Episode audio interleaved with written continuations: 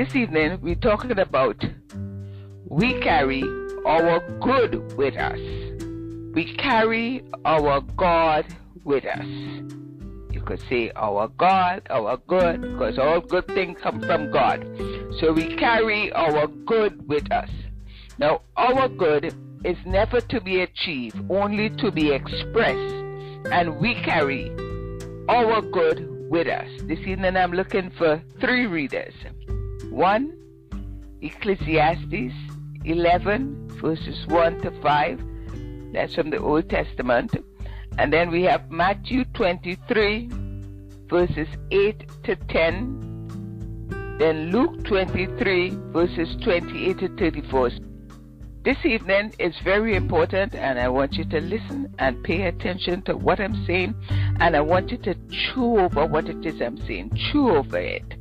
All right, let's let's give a little preamble. So this evening we're talking about we carry our good with us. Now, I really want you to listen to understand. Don't worry to try to compare what you have learned or this going contrary to my old teaching. None, none of that. Just listen to understand. We carry our good with us. See, the Bible is so beautiful. And the Bible is not strange, you know.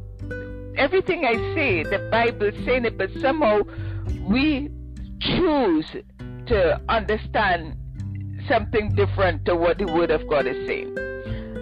So we carry our good with us. Now, to acknowledge that the kingdom of God is within us, to acknowledge that, is to acknowledge that the power of God is within us, that dominion, the presence of the indwelling Christ.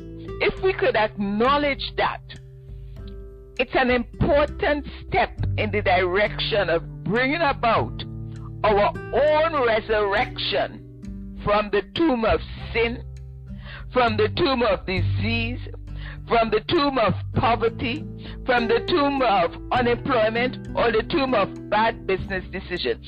If we could just acknowledge that the kingdom of God is within, by seeing that and being convinced of that, we will recognize that means the power, the dominion, and the presence of the indwelling Christ. All of that, because all of that are part of the kingdom of God, and all of that is within us. That's a major, major important step. And by doing that, we will be able to bring ourselves out of our own resurrection from the tomb of sin, from the tomb of disease, from the tomb of poverty, from the tomb of unemployment, or the tomb of bad business decision. Now, another first step forward is to remind ourselves daily of the truth of the withinness that all good is already within us. If we could remind ourselves daily, all good is already within us, never to be achieved, but only to be expressed. Now,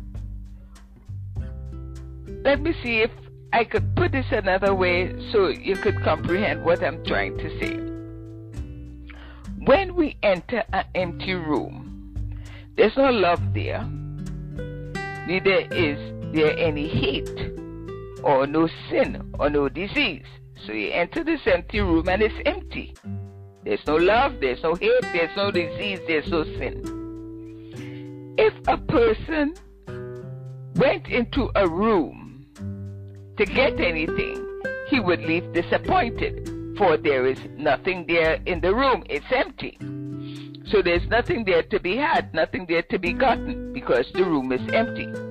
So whatever is in the room have to be brought there by the people who go into it. You get me, somebody? So if there is love, it is because the people in it have brought love. Hear me, somebody? Understand me? If there is love in a room, it's because the people in the room brought love into the room. And those who are carrying love into the room will walk out of the room with love multiplied. Multiplied. If anyone goes into a room with hate, envy, and jealousy, he will probably walk out with hate, envy, and jealousy multiplied. Now, every Sunday, I ask, at the end of the lecture, I ask, what did you get from it? Could you share what wisdom you took from it? And, and some of you share, and a lot of you don't share. Any wisdom you got from it, anything spoke to you, any takeaways, share it. And it's sometimes it's like pulling teeth to get you to share. This evening, I want to tell you a story that was told. A story was once told about a man who came to a minister for healing, for physical healing. So the man went to this holy man for physical healing and explained that he had been to many practitioners and many teachers and have not received any healing. Although he attended church regularly and was faithful and loyal, and the doctors couldn't heal him, these the spiritual teachers couldn't heal him, and so on. So he came to this teacher. The teacher turned and asked him, Why do you go to church? And I want all of you to ask yourself that question. Why do you come here? Why do you go to church? The preacher looked at him and asked him, Why do you go to church? It took the gentleman some time to come up with an answer. But finally, he came up and he said, To learn more about God.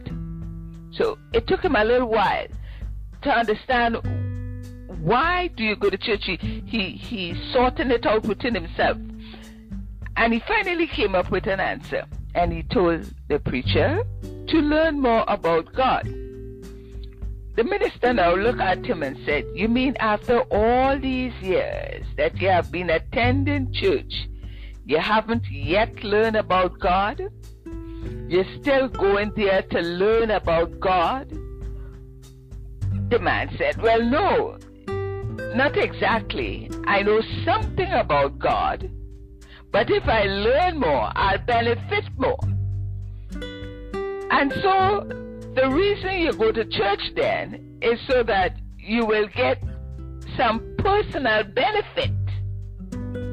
The man thought about it a bit and he said he had not thought about it in that way and therefore he floundered because he could not explain his real reason for going to church. Thereupon, the preacher pointed out that he would get out of church whatever he brought to it and added. He will get out of church whatever he brought to it. He will get Hear me? Hear me? He turned to him and he said, You will get out of church whatever you brought to it. So then the preacher gave the practitioner an advice. He said, How about reversing your attitude and the next time you go to church, go with the idea of taking something there with you. You already have some understanding of the truth of God and of prayer why not go there with the little grain of truth that you we will admit you have and try to put that grain of truth to work for the benefit of those who are there and who do not yet know what the realization of God can do. Spend that entire hour in church with the idea that whatever you have gained Whatever understanding you have gained, you're going to share with those in church. Are you hearing me, somebody? We carry our good with us. Now, there is nothing in life to be gotten. Now, the second week, the man came back to the preacher and announced that he had noticeable improvement. And by the third week, he was almost completely healed. Now, there is nothing in life to be gotten. Not even God. Hear me, somebody, listen to understand.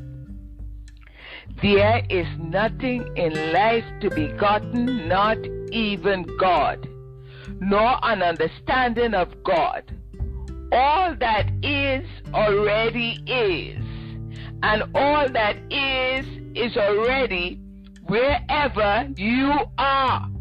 The kingdom of God cannot be brought to you even by Jesus Christ. He merely announced that the kingdom of God is not lo here or lo there, but the kingdom of God is already within you. Holy mountains or holy temples will not reveal God, and certainly there is even less hope of finding God in a man or in a book. God must be sought where God is within you. It is not your becoming more loving that makes love operate in you. It is the realization that the nature of God is love and the kingdom of God is love and it's already established within you. I'm going to pause there. That's my preamble. Let's go to the readers. First reader. Cast thy bread upon the water, for thou shalt find it after many days. Give a portion to seven, and also to eight, for thou knowest not what evil shall be upon the earth. If the cloud be full of rain, they empty themselves upon the earth. And if the tree fall toward the south or toward the north, in the place where the tree falleth, there it shall be. He that observeth the wind shall not sow, and he that regardeth the clouds shall not reap. As thou knowest not what is the way of the Spirit, nor how the bones do grow in the womb of her that is with child, even so thou knowest not the works of God who maketh them all. The word of the Lord. Praise be to God. Listen to the word of God. It's beautiful. Next reader. But be not ye called Rabbi, for one is your master, even Christ, and all ye are brethren. And call no man your father upon the earth, for one is your Father which is in heaven. Neither be ye called masters, for one is your master, even Christ. The word of the Lord. Praise be to God. Next reader. But Jesus turned to them, said, Daughters of Jerusalem, do not weep for me but weep for yourselves and for your children. For indeed, the days are coming in which they shall say, Blessed are the barren wombs that never bore, and breasts which never nursed. Then they will begin to say to the mountains, Fall on us, and to the hills, Cover us. For if they do these things in the green wood, what will be done in the dry? There was also two others, criminals, led with him to be put to death. And when they came to the place called Calvary, there were crucified him and the criminals, one on the left and the other on the right. Then Jesus said, Father, forgive them, for they do not know what they do. The word of the Lord. Praise be to God. God is so wonderful. So it is that there is no such thing as love in an empty room. There's no such thing as love in an empty room. And nothing of hate envy or jealousy either. It is just a room, an empty room, nothing more. You can go into it, and whatever takes place there depends on what you have brought with you. If you have brought love, then love is there. But if you brought hate, envy, jealousy, malice, criticism, or condemnation, that is what is there. You did not find it there, you brought it there. Do not go anywhere for love. And do not go to anyone for love or for friendship. Carry love and friendship with you. Do not go to anyone for forgiveness. Carry forgiveness wherever you go. Do not go into this world expecting understanding. Carry understanding to those you meet. And whatever you carry with you will be returned unto you. Now, the scripture this evening tells us to cast our breads upon the waters. For thou shalt find it after many days. The law is that the bread that you cast will return unto you multiply. If love is not being returned to you, that is not the bread that you are casting upon the waters. If understanding, forgiveness, abundance, and sharing have not come to you, it is because you have not cast that bread upon the waters. And if you have not, it cannot return to you. All the bread on the waters are earmarked, earmarked for return to the person who placed it there.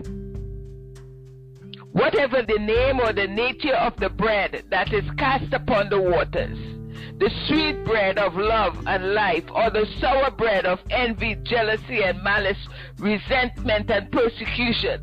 That is the nature of the bread that returns.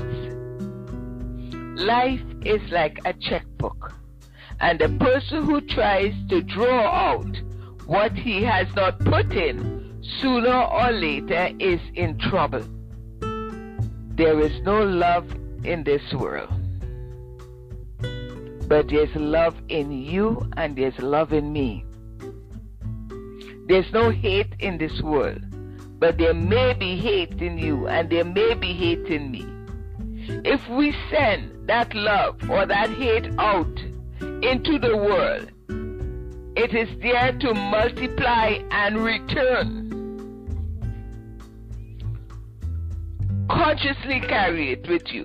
Consciously carry that love or consciously think about it, not just react to whatever emotions, but consciously think and make a concerted effort. Now, I really would like you to consciously carry with you wherever you go the realization that I have but one Father.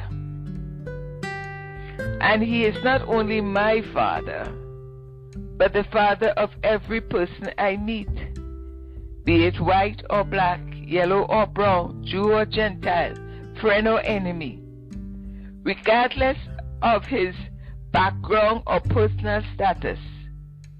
I know that we are brothers, for there is but one Father, and we are all children of that one Father.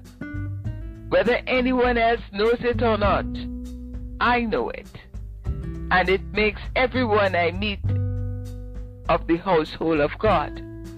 When you carry in your consciousness, if you carry that in your consciousness, it is felt by those you meet. Now, the world gives back to you your attitude towards it. We all have had the experience of knowing someone, whether it's a minister or a leader or somebody in your church or a teacher, whose very presence made you feel comforted and clean, made you feel engulfed by a wave of love. most of you, is your grandmother. You recognize it because in the consciousness of that person there was love. That person was living his Christianity. He was living his religion. He was living his godliness. And by being in his presence, the love expressed by him, it engulfed you.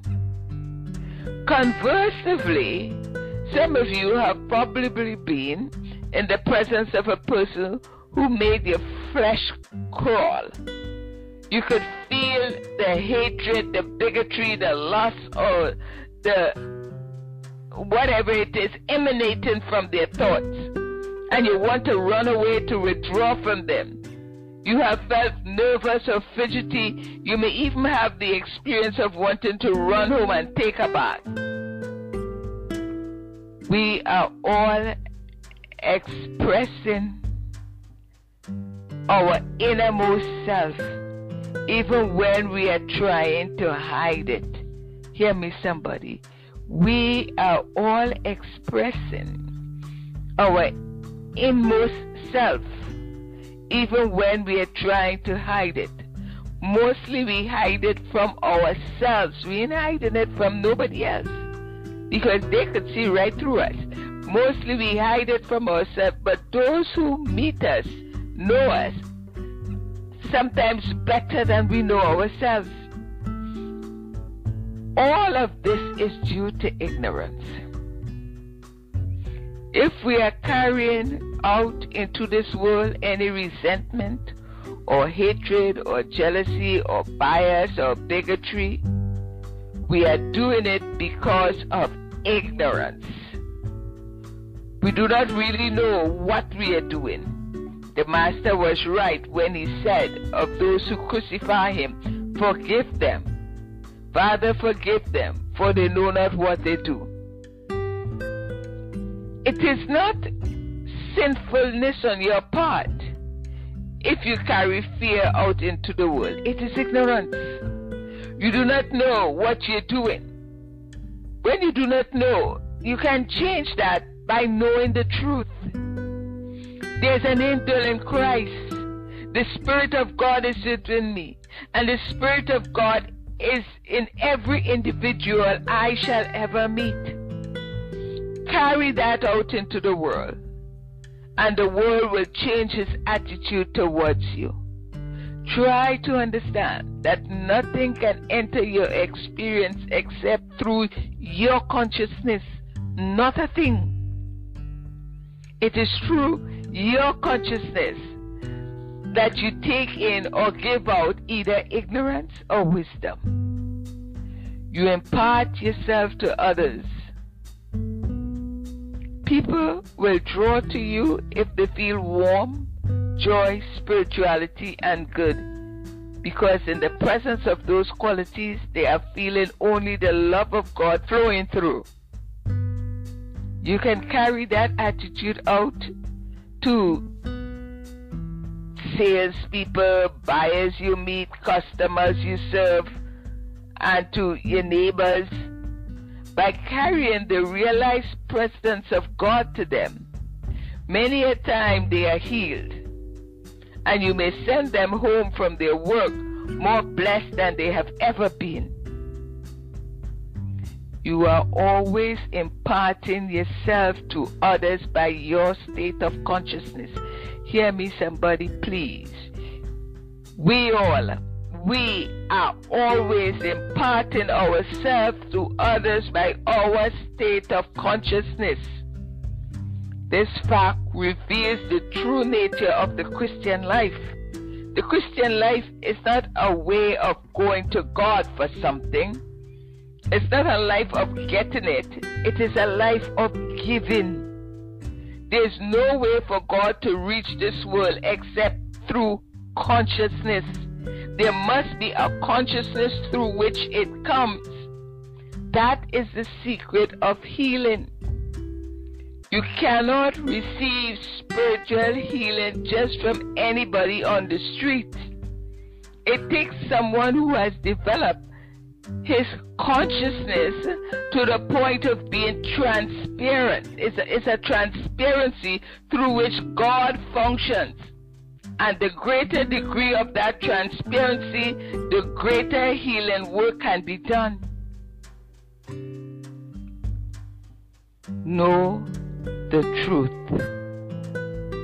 and the truth shall set you free. Know the truth that all power is given unto you.